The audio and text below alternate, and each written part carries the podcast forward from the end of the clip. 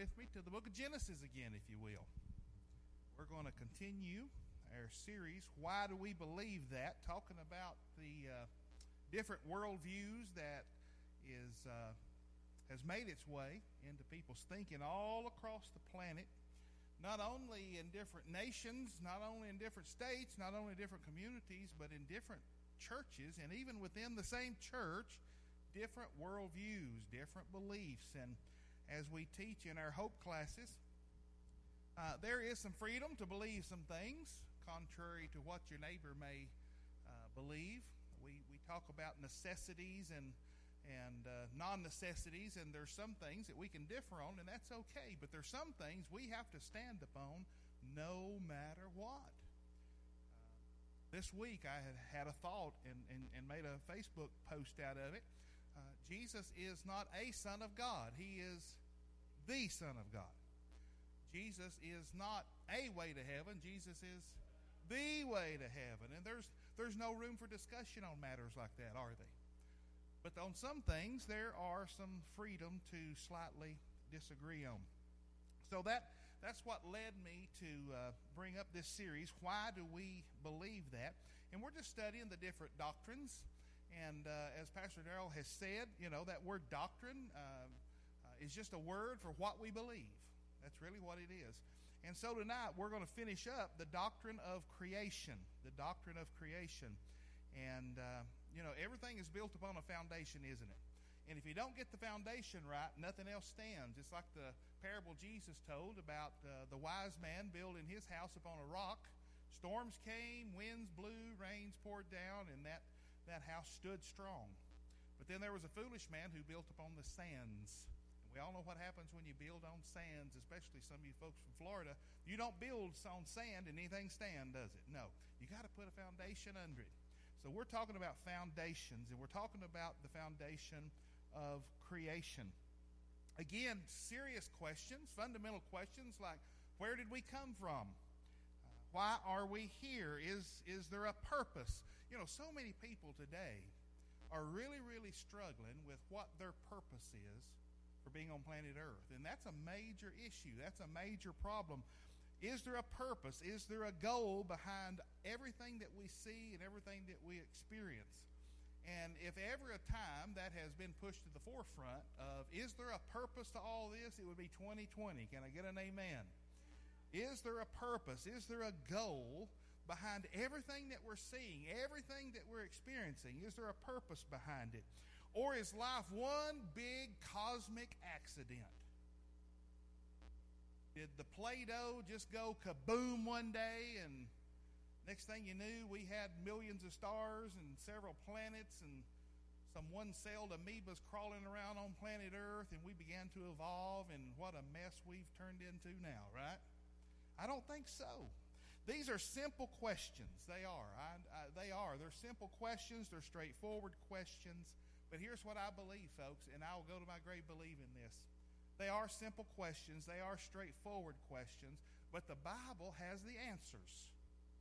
I need nothing else other than the Word of God to build my foundation upon. It's the one true, sure foundation. Again, Genesis chapter 1, verses 1 through 3. In the beginning, God created the heavens and the earth. The earth didn't have any shape and it was empty. Darkness was over the surface of the ocean. At that time, the ocean covered the earth. In other words, it was all one big ball full of water. The Spirit of God was hovering over the waters. God said. You need to underline that. You need to highlight that in your Bible. God said. There was nothing, and then God said. And God said, Let there be light, and there was light. As we talked last week, in the beginning, God created. That's so important to know and understand. And we don't need to take that lightly. That, that's not just a catchphrase. That's the beginning of everything we know it. In the beginning, God created. All of creation, as I said last week, all of creation owes itself not to chance, not to impersonal forces, but to Almighty God. That word origin. What is our origin? Our origin begins with Almighty God. He created everything out of what? He created everything out of nothing. The Bible says, in the beginning, not when God began to create, as, this, as if there was this timeless matter, some cosmic Play Doh, we said last week, that God just kind of stumbled across it one day as he was taking a stroll and decided to refashion it and to shape it into what we see today. We celebrate the fact that God is eternal. God's eternal. He's self existent. God needs nothing. And I hate to hurt your feelings, but God needs no one.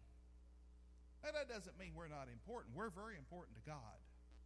But God doesn't need us, but how many would say amen to this? We need God.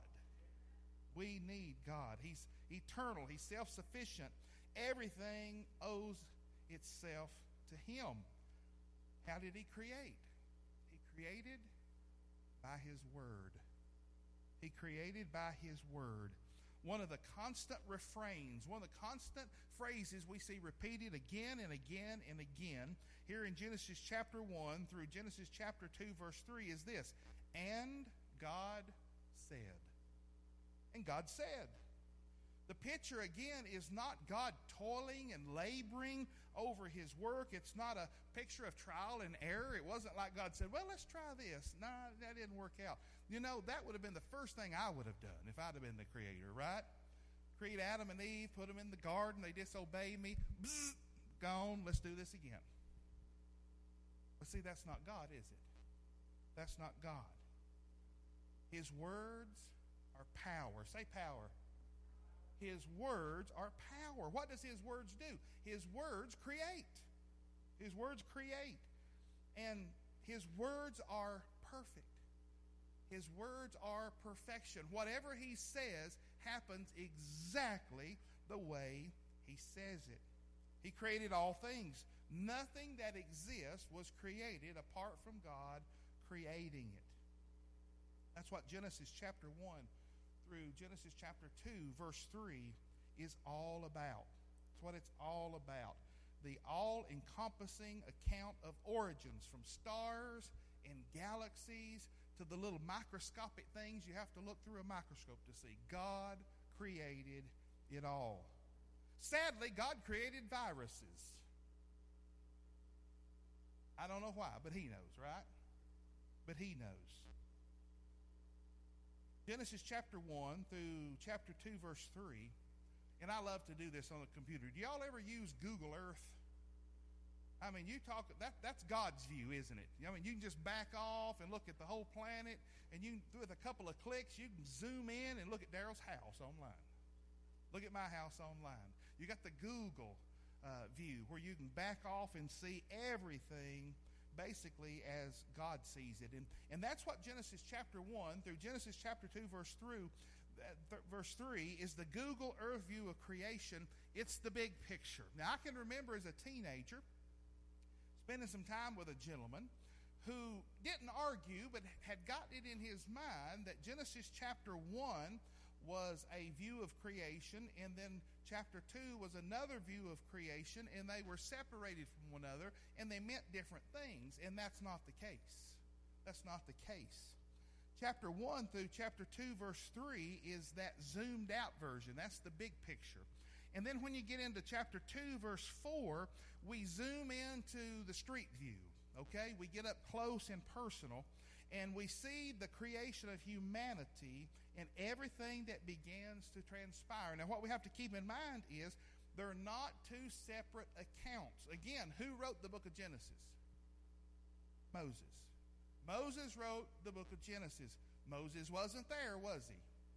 So, how did he get this? I mean, you're talking about detailed information. Where did Moses get this detailed information from? God revealed it to him. God said, Moses, grab a pen and paper. I'm going to tell you how everything came about. Wow. Wow. So they're not two separate accounts, but they complement one another, just like Matthew, Mark, Luke, and John. Right? Not different accounts, just different perspectives on the same story as it begins to unfold. Plus, it's important to remember. It's very important to remember as we study God's Word. It wasn't until the, uh, when was it? 16th century. It wasn't until the 16th century that they added chapter and verse numbers to the Word of God. Prior to the 16th century, there was no chapters and verses. It was just one bulk piece of writing, different books. Genesis was a book, Exodus was a book, Exodus was a book, Numbers was a book. They didn't have chapters and verses, it was one continued uh, transcription of what God was saying. So, Moses fully intended on chapter 1 and chapter 2 to be read closely together, with the first chapter being identified as part of the same event as the second chapter, providing additional explanations. Kind of like Jesus would teach in parables. Jesus would teach the parable and then he would come back and give the answer and further explain what he was saying. Genesis chapter 1 gives us the creation account, and then chapter 2 comes along complementary to it and begins to give us details of chapter 1, okay? So, what we're going to do tonight is we're going to look at four non Christian worldviews. Say non Christian. So don't get confused. These first four things that I'm going to give you is not what any Christian believes. Now, as we started this series, I told you everyone has a worldview. Now, whether you know you have a worldview or not, you have one. Brother Steve, what's a worldview? It's how you view the world. That's complicated, ain't it? How do you view the world? What makes the, where did the world come from? What keeps it going? What's going on in the world? What's the purpose of life? All those things, those are included in an individual's worldview. So we're going to look at four non Christian worldviews to begin with. And then we're going to look specifically at how the Bible describes God's relationship to His creation. And then to finish up, we're going to look at God's crown achievement, the crown jewel of creation. You know who that was? Adam and Eve. No, Adam and Eve. Yeah, Adam and Eve. That's okay. Jesus came from Adam and Eve, did he not? Absolutely. Humanity. We're going to look at humanity. So, I had listening guides printed, and they're laying in the office. So you can just write on the back of your hand, okay? Just flip your hand over and take your pen out and scratch, scratch this down on the back of your hand. Or if you got, yeah, you got a key? You got a key. They're in there somewhere, sister. In the meantime, we'll play Bible trivia. It will take a second to go get them, show enough. We'll catch up. We, we can catch up. I'll tell you what the first one is as we go. The, the first one is this four non Christian views of God and creation. Now, here's what we know there have been many, many, many physical, uh, uh, many, many worldviews put forth to explain God's relationship to his creation. Again, it all has to do with your worldview. The first view is, is actually a worldview that is enjoying a resurgence, if you will, thanks to the infamous billionaire spokesperson. Anybody want to guess? Oprah Winfrey. This first one that I'm going to give you is what Oprah Winfrey has decided that she believes. It's called pantheism. Pantheism. Pantheism is what the Stoics of the first century believed. It's what the Buddhists believe. It's what the Eastern cultured people believe. It's what the New Age religions believe. And what pantheism teaches is that, that God is everything. God's everything. The word pan, the prefix to this word, the word pan means all. Theism, theo, God. All God, God all. Thus, everything is God. Oprah Winfrey, in an interview, said this about her definition of God. Now, listen, here's Oprah Winfrey's definition of God. She said, My definition of God is the all, the all in the all, through the all, above the all, in the all. My head just started hurting. You know, is that not ridiculous? He said, My definition of God is the all, the all in the all, through the all, above the all, in the all. Now, according to pantheism, what we all need to do is get in touch. Get in touch, right? We need to get in touch. We need to get in touch with, we need to become one with the divine. Now, if you ain't careful, some of this stuff sounds scaringly close to what we believe, but it's not what we believe at all. I mean, we need to be in touch with God, don't we? We need to become one with God.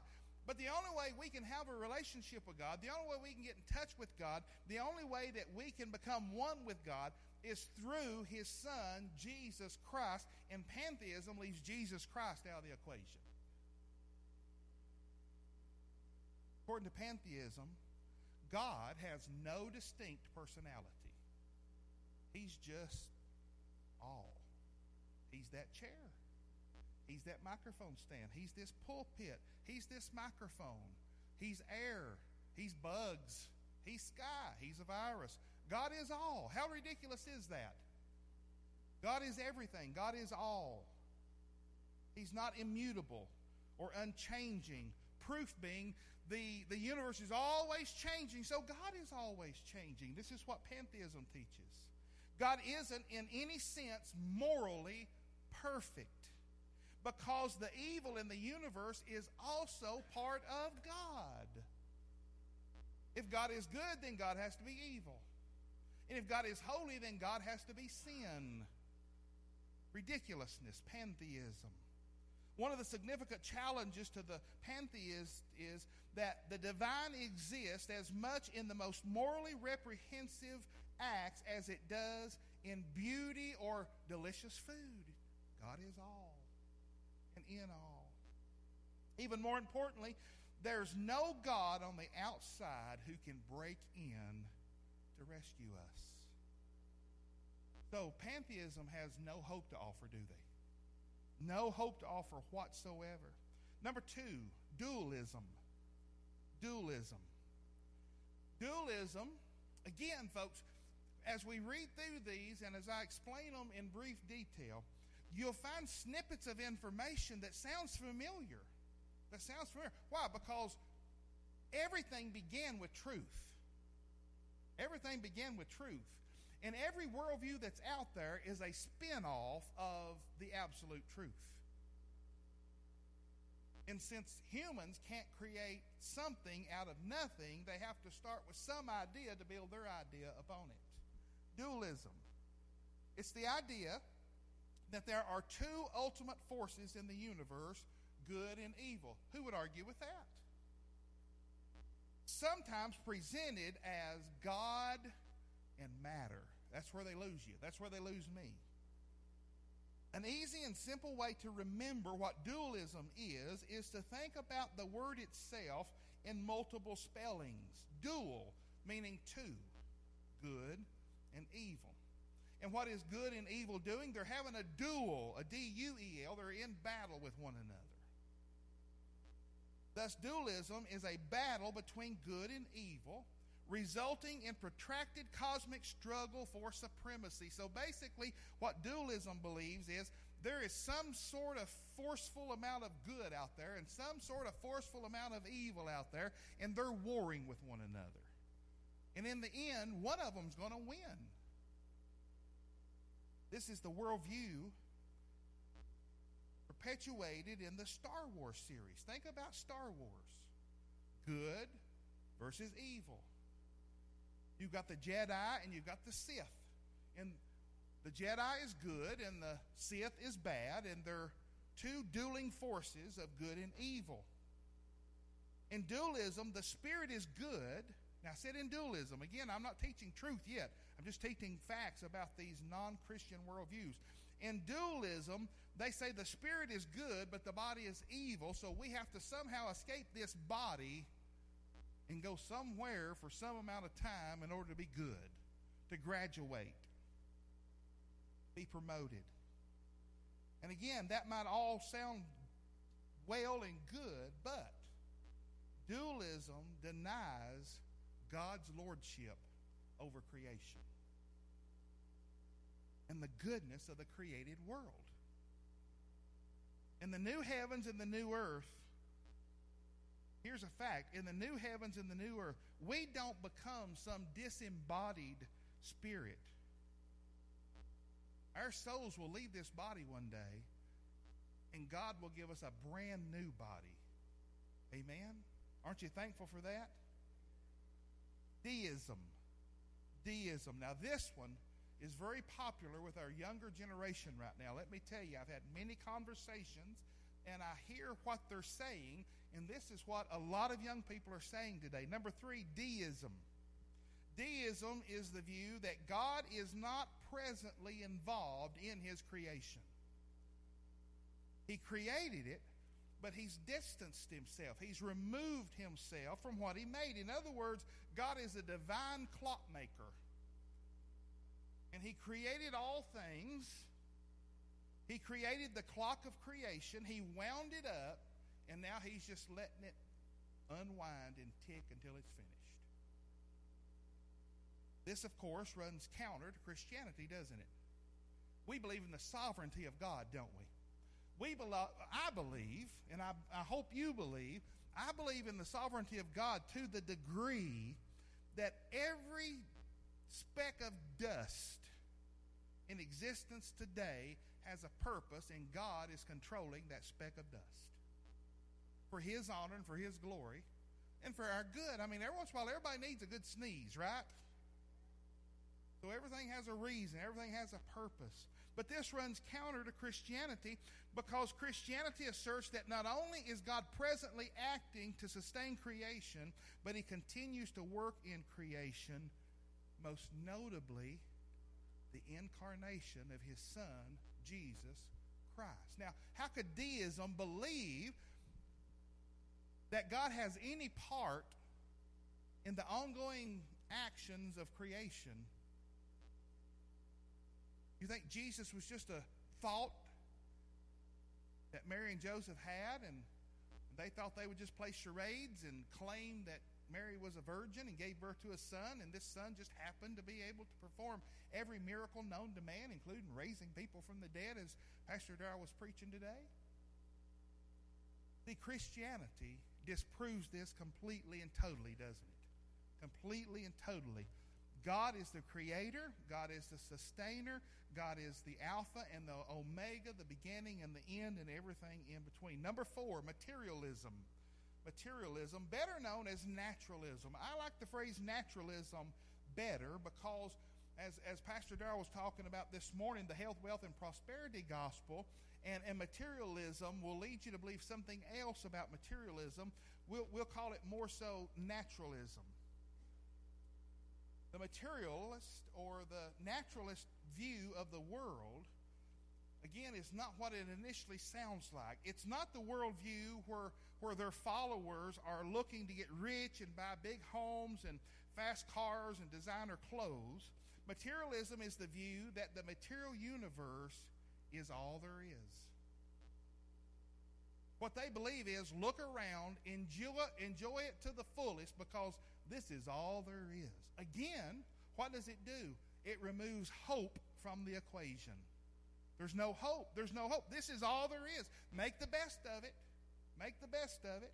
Men like Richard Dawkins, Sam Harris, they are the contemporary advocates of this worldview, as well as the late Christopher Hitchens. Materialism says that we live in a closed world. We live in a closed world, and no force from the outside, call it God or call him or call him or it anything you want to,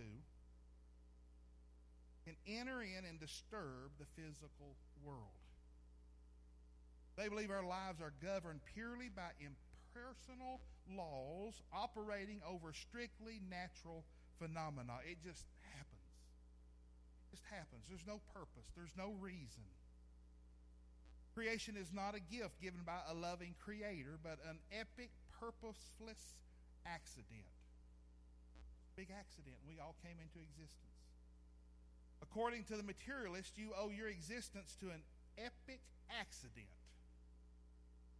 Don't that make you feel all warm and fuzzy on the inside? You're just an uh oh. You're just an accident. Make the best of it, though. If materialism is true, concepts like good and evil are just the constructs of the human thought and human mind. Within this worldview, we're forced to argue, and here's here I hear this from young people today too. Within the worldview of, of materialism or naturalism, we're forced to argue that the actions of rapists and pedophiles and sodomites and serial killers are not really wrong in any objective sense of the word. There's no good, there's no evil. It's just material existence. And basically, whatever comes, goes, and whatever goes, comes. Now, we know, and I know you know, and we believe that these four worldviews run entirely contrary to the biblical account, don't we? Why? Because they either deny God's superiority over his creation or they obliterate his relationship with it all together. So let's move on. Now, those was the four world, worldviews. Now we're going to look at God's relationship to creation. Again, God is not the masterful clockmaker. He didn't just create it and wind it up. Now He's allowing it to tick. No. God is heavily, heavily, heavily involved in His creation because God created us to have a relationship with us. So, what is God's relationship to creation? And we've got to get this and we've got to understand this. God is distinct from creation, yet God is always involved in creation and is always dependent, and, and all of creation is totally dependent upon God. Let me say that again because I almost spit it out wrong. God is distinct from creation, yet God is always involved in creation, and creation is always and forever eternally dependent upon God. If you agree with that, say amen. As I've already mentioned, creation itself isn't self created, and it's not self sustaining. To the degree that my heart will not beat one more beat unless God gives it permission to beat. How many people on the planet today? Somewhere around six or seven billion people. God is managing their heartbeats. God is managing them breathing. Can you imagine? Is that not far beyond any amount of comprehension? That that's just humans. Think about animals and bugs and trees and rain and snow and all of all of creation. God is so magnificent and God is so superior that He is managing all of creation, yet He has time sit down and talk with a little boy or a little girl that falls down and scuffs their knee. It's time to listen to you when your heart is broken. When you're going through a Thanksgiving season and life isn't everything you thought it would be in 2020 and you're having a hard time, God says, I can do that and this. Pour your heart out to me. I've got time to listen. I've got time to explain some things to you. The stability of humanity, as well as the stability of all the universe, depends upon the sustaining power of Almighty God. Paul affirms this dependence in Acts chapter 17. God is not served by human hands, but you preach all the time that we are to serve God. We are, but God doesn't need us to serve Him. Got to understand this in context. God is not served by human hands. In other words, God's not depending upon us for anything, but we are totally dependent upon Him. He is not served by human hands. He doesn't need anything.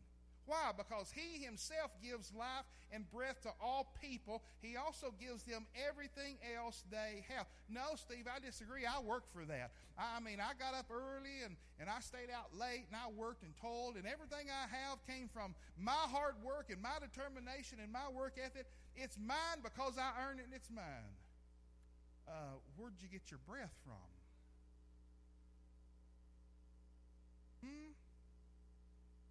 Pastor Darrell spent a lot of the morning this morning talking about dead people can't do anything. Right?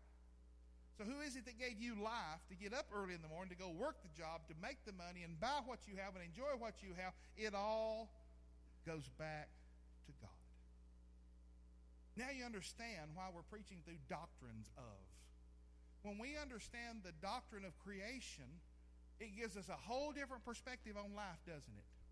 A whole different worldview of life. God's not served by human hands. He doesn't need anything. It's He Himself who gives life and breath to all people. He also gives them everything else they have. In Him, we live and move and exist. As some of your own poets have also said, we are His children. here's what the gospel tells us the gospel tells us of our God who is above all the earth and is so concerned for his creation that he sent his one and only Son to save it. That's concern, isn't it? That's concern. He had one son and had billions and billions and billions of people on planet Earth, and God sent his one son to save the billions. That's a God who is involved with his creation. That is a God who has a relationship with his creation. And so the traditional way that Christians speak about God's relationship to the world is in the terms of his transcendence and his immanence. Transcendence. When we talk about God's transcendence, here's what we're talking about we're talking about his kingship. We're talking about his lordship. We're talking about his majesty. We're talking about his holiness. God's transcendence means that God is distinct from, but sovereign over, all of creation. So he's far above us, isn't he? Say amen. He's far above us, but he's directly and intimately involved. Isaiah 55 puts it beautifully. God says, My thoughts are not like your thoughts. Have, you ever spent much time in life like I have trying to figure out why God did what he did, when he did, and how he did it? Stop. Just stop. It ain't going to happen. Why? Because Isaiah says here, his thoughts are not like our thoughts. He doesn't think like a fallen human being. He doesn't think like a sinful human being. He doesn't think like a depraved human being. He's God and we're not. A lot of people are not in the church today. A lot of people are not following God today. A lot of people reject the Lord Jesus Christ because they can't figure it out. A lot of people have left the church. Oprah Winfrey was brought up in the Baptist church. And her pastor got up one Sunday and was preaching on the subject of God is a jealous God. Now, like it or not, Oprah Winfrey is an intelligent woman. I'm not talking about how smart she is. She is an intelligent human being. I ain't talking about her common sense. She is a highly intellectual person. She is. And that led to her downfall of her faith in the Lord Jesus Christ. Because when the, when the pastor said, God is a jealous God, she started trying to figure out why would a God who is sovereign, why, why in, in, in layman's hillbilly terms, if God's all that, then why should he be jealous? And she began her journey away from the Christian faith. Why? Because God's thoughts are not our thoughts. And your ways are not like my ways, announces the Lord. So, so, we will get in a lot of trouble sometimes when we spend a lot of time trying to figure God out. Now, everything God wants us to know about Him, He's written a book. It's the all time bestseller. It's called the Bible. And everything God wants us to know, He's told us about Himself. And everything God has told us about Himself is not in our ability to comprehend and know as many years as we spend on planet Earth and reading through this a million times, we'll never fully comprehend who and what God is. But what we do know, we receive by faith, don't we? We walk by faith. The heavens are higher than the earth. God says, My ways are higher than your ways. My thoughts are higher than your thoughts. Look at Psalms 113. Who is like the Lord our God? And the honest question and the, uh, the, the, the honest answer and the correct answer is this nobody. Who is like the Lord our God? Only his Son Jesus and the Holy Spirit. He sits on his throne in heaven. He bends down to look at the heavens and the earth. Is that, is that not a beautiful picture? That's not the clockmaker. That, that's the God who loves his creation. His, his ways are higher than our ways, his thoughts are higher than our thoughts, but he loves us enough as he's sitting on his throne in heaven, ruling sovereignly over all of creation. He takes time to bend down from the heavens and look down upon the earth and manage and love his creation. In the Gospel of John, chapter 8, but Jesus said, You are from below, I am from heaven. You are from this world, I am not from this world. So, what is God's relationship to his creation? Remember in Isaiah chapter 6, verse 1 through 5, where Isaiah see, sees the Lord high and lifted up. Sees him high and lifted up, setting upon his heavenly throne. So the transcendence of God is best understood in God's kingship, his lordship. His transcendence means that he's sovereign over all of creation. But we don't want to make the mistake of believing that God is so other that God is so distinct, that He is so separated, that He doesn't interact with creation that leads us to fall into deism. So not only is God transcendent, but He's also immanent. He's also immanent. Scripture teaches that not only is God transcendent, but He's also immanent, which means He is also present. Now, He's very distinct. He's far above us. He's high above us but he is very involved. He's very present with us. Immanence refers to his presence on earth and especially his nearness to his people. Who's that? The church. Those that have been born again, those that are saved. In the book of Deuteronomy, the book that Jesus quoted most, says this The Lord is God in heaven above and on earth below.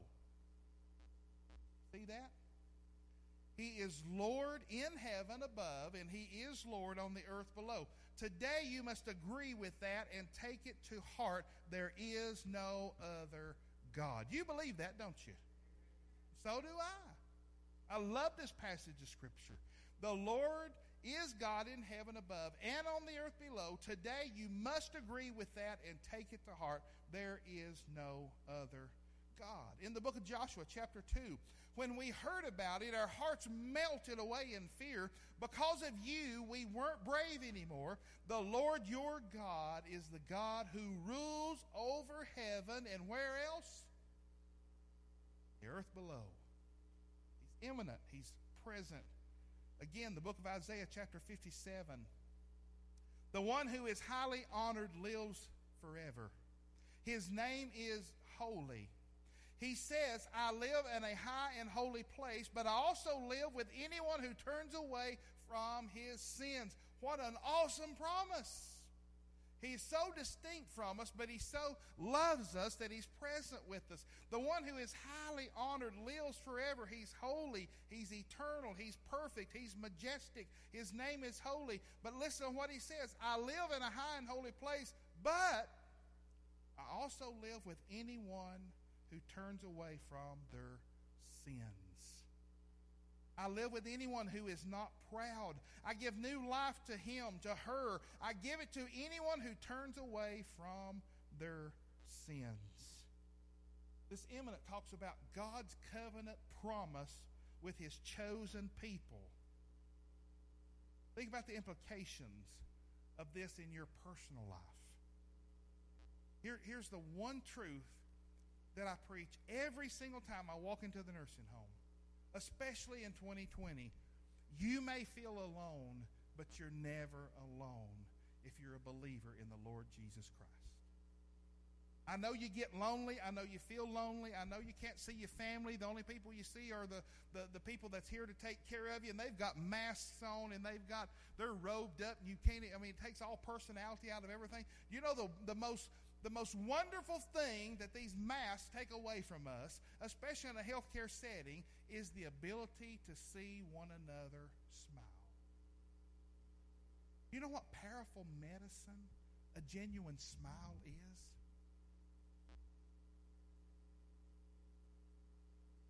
God is present with his people.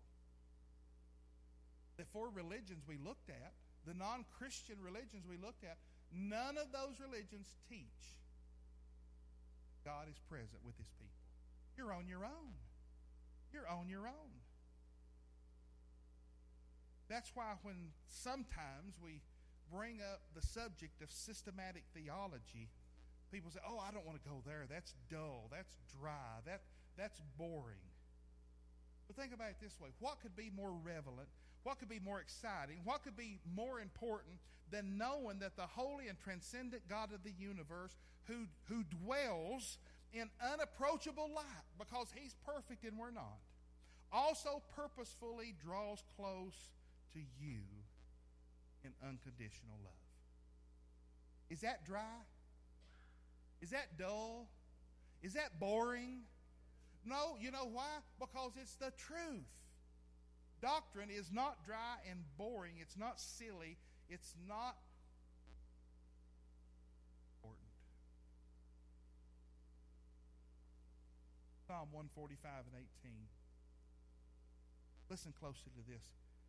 The Lord is ready to help all those who call out to Him. That's some of the most beautiful words you'll ever hear. The majestic, sovereign, perfect God of the universe, the Creator, is ready. When's He ready, Steve? 24 7, 365, holidays included. Forever and always in the daylight hours, in the nighttime hours. The Lord is ready to help all those who call out to Him. He helps those who really mean it when they call out to Him. Now, you got to be one of His to enjoy this promise. Creation is continually dependent upon Him for its existence and its proper functioning. Why do you think that every government upon planet Earth is trying to push God out of the equation. They're prideful. They're self absorbed. They're power hungry.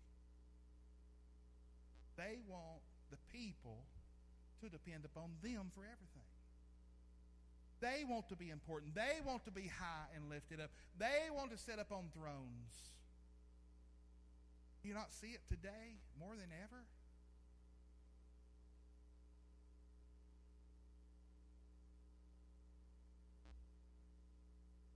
Church, here is where we get our hope. Here is where we maintain our sanity. Here is why we don't get all worked up. Here's why our blood pressure don't go through the roof.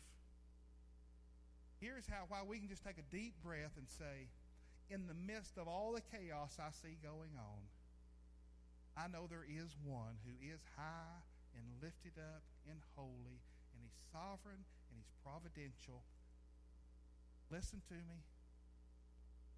And he has all things under control at all times. But, Brother Steve, you come across as someone who's not concerned. I wouldn't say I'm not concerned. I would say that I'm convinced. God's in control and God's got this. But, but, but, but, but, but. No buts. God's got this. The problem is we don't like the way it's going. Well, Brother Steve, why is it going the way it's going? Have you not read the book? Brother Darrell, we'll stand and preach it. In the last days, perilous times will come. Well, why is the world in a mess? I just told you. Because the Bible said the closer to the end we get, the more unraveled and frayed this thing is going to become. And the people on the planet that ought to be calm and cool and collected and just trusting in the sovereignty of God should be the Christian people the church. And we're the ones worked up the most. We're tore out of frame. We got to fix this. Fix what? Remember, his thoughts are higher than our thoughts, and his ways are higher than our ways. And he's not the cosmic clockmaker who's made the clock and wound it up and just backed off and just letting it go tick tock, tick tock. God has a reason for COVID 19. I don't know what that is because my thoughts are not his thoughts. God has a reason for the 2020 election and all the controversy attached to it. I don't understand what that is. God does. I don't know how much longer I've got on planet Earth. I don't know how much longer you've got on planet Earth, but God does. Here's what I do know. Here's what I do know. Jesus said these very words in John chapter 14. Do not, say, do not. Do not let your hearts be troubled. That's an eternal statement God's people. Be tore up. Don't be upset. Don't lose your mind. Don't be troubled. Jesus said, If you believe in me, then believe in him. He's the one that sent me. Now, Jesus was about to go into the most dreaded time of his earthly life. He's preparing to go to the cross. And he's letting these men know what you're about to see will cause you to lose your mind if you get caught up in the moment. But here's what Jesus was saying I need you to click the mouse a few times, and I need you to go into Google Earth View. I need you to back off and see the big picture. That's what Jesus was telling. Don't let your heart be troubled.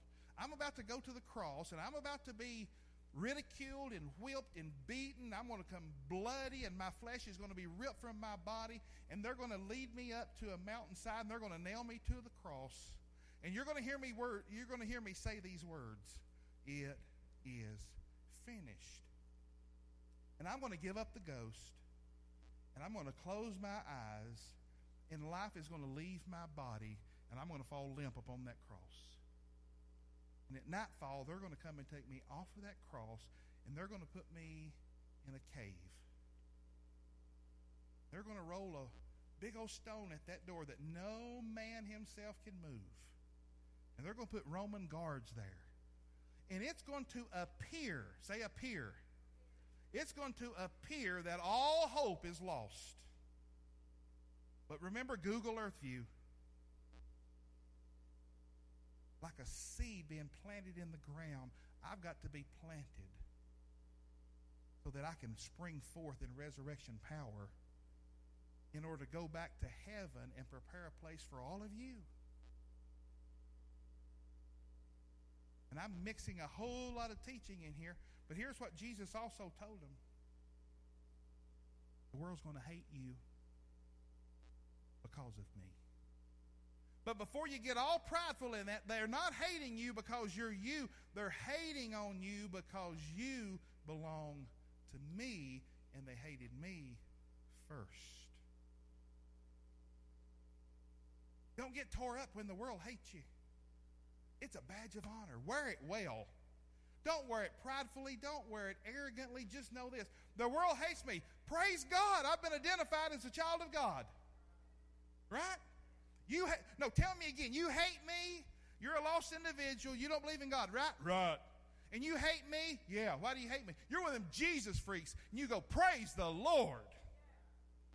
And they're like, uh-huh, come on, honey, that man's lost his mind.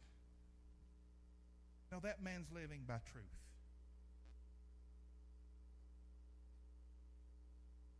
I threw all that in for free. That didn't cost you nothing. We'll finish up with this crown jewel of all creation Adam and Eve, humanity, mankind.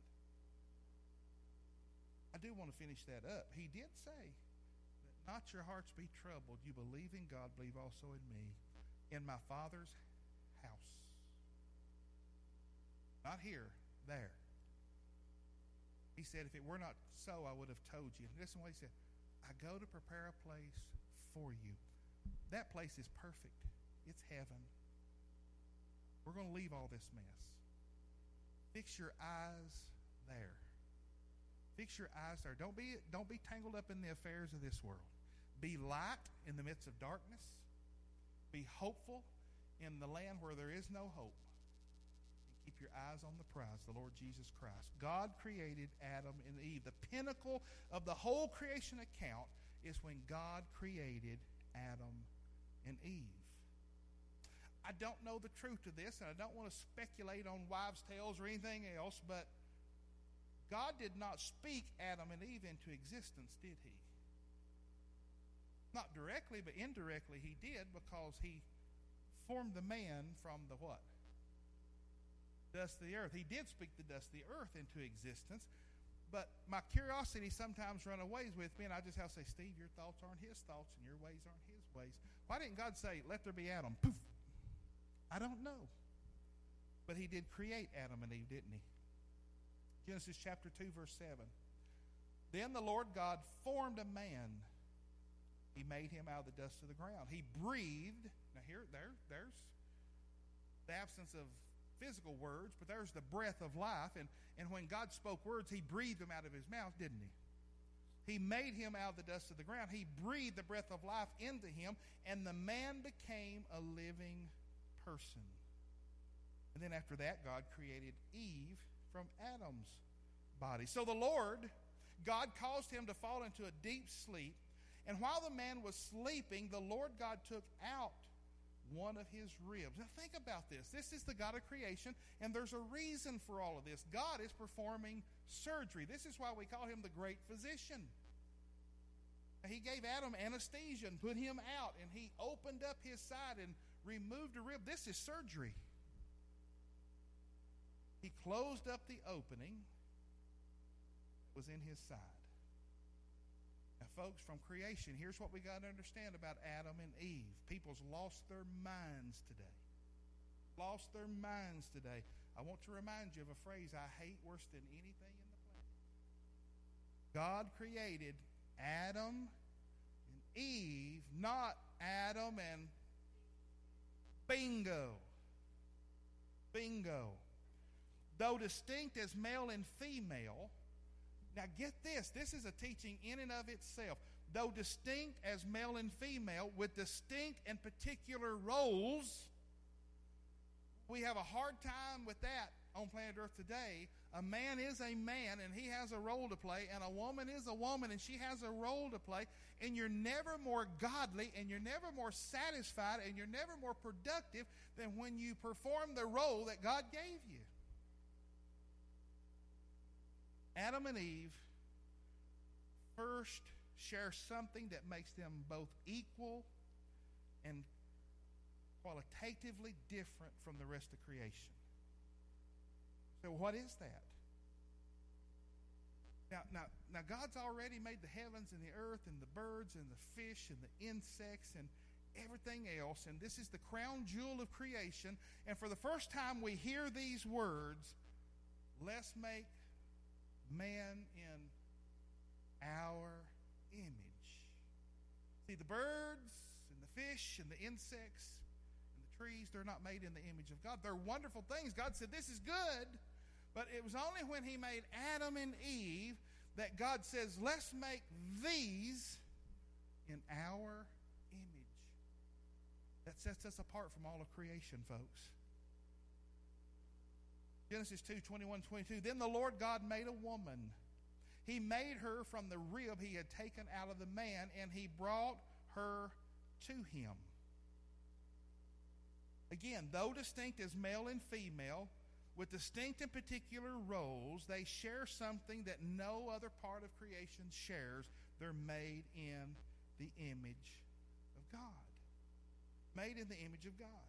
Look at chapter 1, verse 27. So God created man in his own likeness. He created him in the likeness of God. He created them as male and female. So, what does that mean? That we're created uniquely in the image of God? Well, it means three things. It means three things. It means we image God in our essence, We image God in our functionality, and we image God in our relationality. Re- re- relationally, I like that better than my word. First, in our essence, what is our essence? Our nature. Our nature, our human nature. We're uniquely found to be intellectual. That's questionable at times with me, myself. But anyway, we're uniquely found to be intellectual, rational, moral, and spiritual. Now, spiritual doesn't mean Christian. My role at Signature Healthcare is I am a regional director of spirituality. See, every every little old person in these nursing homes are not Christians, especially when you get off the Cumberland Plateau. There's Buddhist and and, and there's every religion known to man, and, and they have the right to believe what they want to believe. Can I get an amen? May not be right, but they have the right to believe what they have decided they want to believe as much as I have the right to believe what I want to believe. So don't let spiritual be confused with Christianity. Now, one of the things I hate out of all creation is beavers. I hate beavers. Y'all, y'all hate beavers? You should. They're evil creatures. They, they like to destroy our place a couple of years ago. I hunted beavers for a solid year. Our property was almost totally submerged underwater because of beavers. And, and every time a beaver would build a dam, I'd go tear down the dam. The beaver would go upstream and build another dam. But I won. I defeated the beaver. You have beavers? Oh, I'm sorry. But you like beavers? Dynamite. That works. I didn't have any right to use that too. I enjoyed taking it apart piece by piece and just laughing at him because I knew he was somewhere standing. This one's for you, beaver. A little bit of water flowed, a little more water flowed. Here's what makes us different in our nature. Here's what makes us different in our essence. Beavers don't build altars to beaver gods in order to worship, do they? Turtles don't build altars to the turtle gods.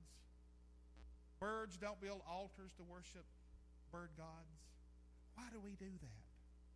Because we're made in the image of God. Humanity is uniquely made in God's image. Second, functionally, we image God in that we're meant to rule. What did God say? God said, Go multiply, go fill the earth, and rule over it. Functionally, we're created in the image of God. In Genesis 1:28, humanity is commanded to multiply, fill the earth and subdue it. And subdue it. Genesis 1:29, we're told to rule over it. Again, not as tyrants, not as tyrants who destroy it for our advantage, but as those who were given a stewardship to work it and watch over it in Genesis 2:15. That makes us vice regents. We're God's vice regents, exercising his good authority over what he's made because God said this is good. And what God says this is good, then we protect it and we keep it what? We keep it good. We keep it good. Thirdly, we image God relationally. We image God relationally.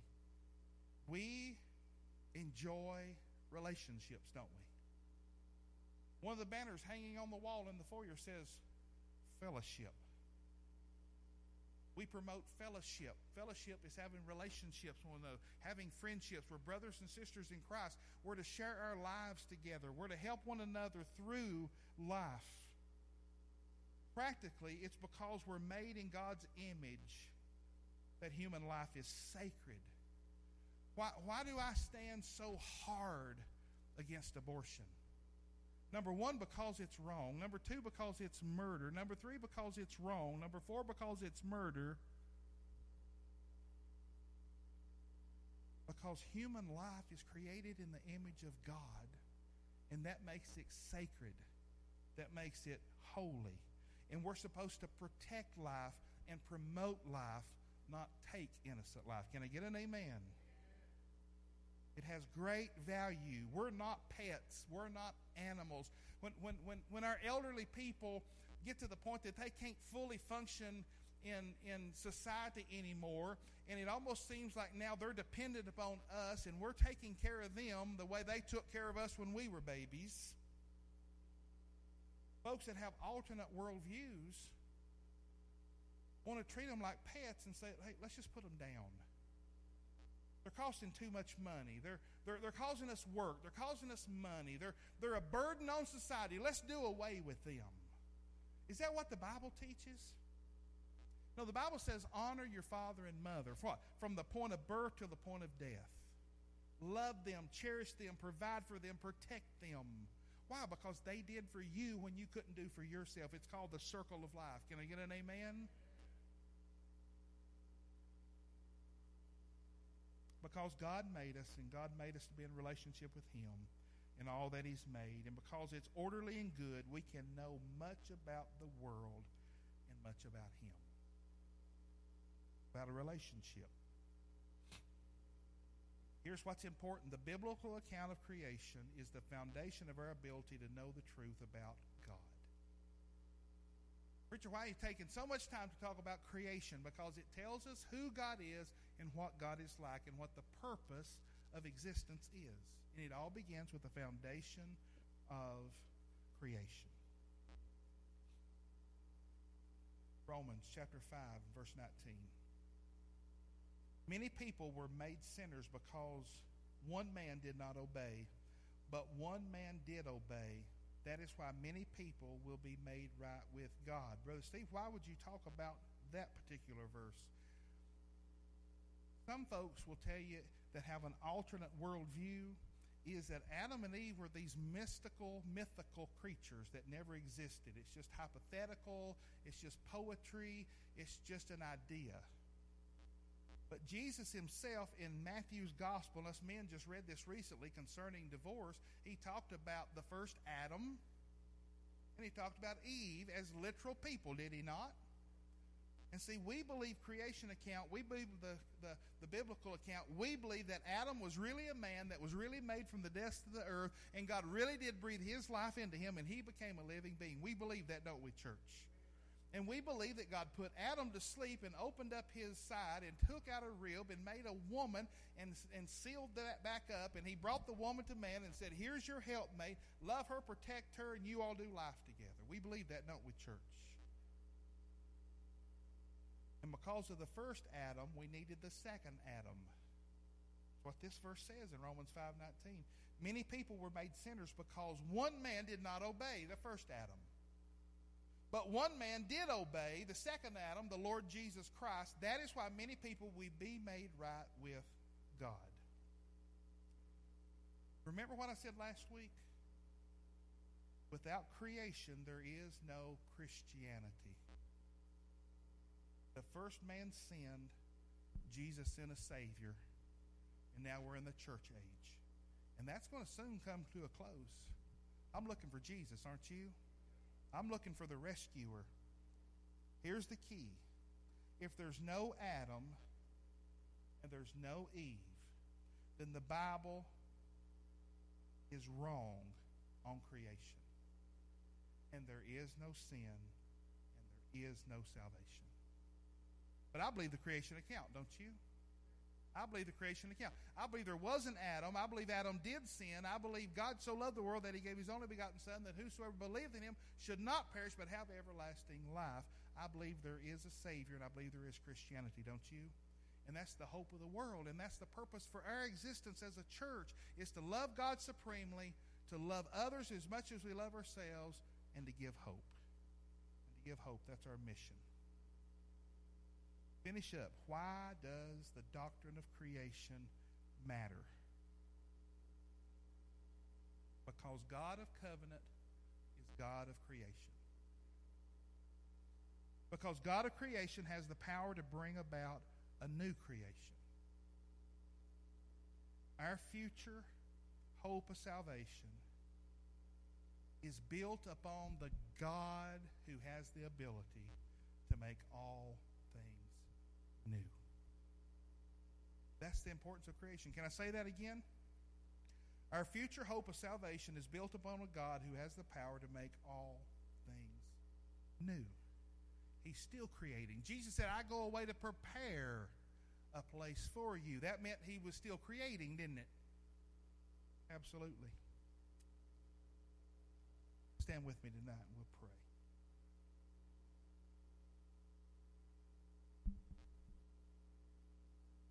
God of heaven, our creator, our sustainer, sovereign Lord of the universe,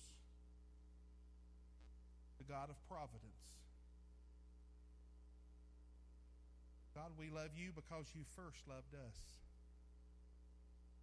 God, you love us with perfection and you love us unconditionally. God, help us to use the Bible. Help us to use your book as a mirror on a daily basis. Father, not trying to keep up with the Joneses and not trying to keep up with Hollywood and not trying to image anyone or anything else, but help us to strive to be more like you, your Son Jesus. God, help us every day to see where we come up short. Father, convict us. Help us repent of the sin that remains in our lives. Make our hearts heavy because of the disobedience that we find ourselves involved in on an ongoing basis. God, call us to holiness. Fill us brand new with your Holy Spirit, the power, the power that brought us to you and keeps us with you and is going to carry us home one day. Again, God, we love you because you first loved us. We pray for our church. We pray for our community. We pray for the individuals and the families that make up Hope in Christ Fellowship. And we pray your perfect will be done in our hearts and lives day by day by day. We pray all this in the mighty, wonderful name of Jesus. Amen. Amen. God bless you. Have an awesome, awesome week.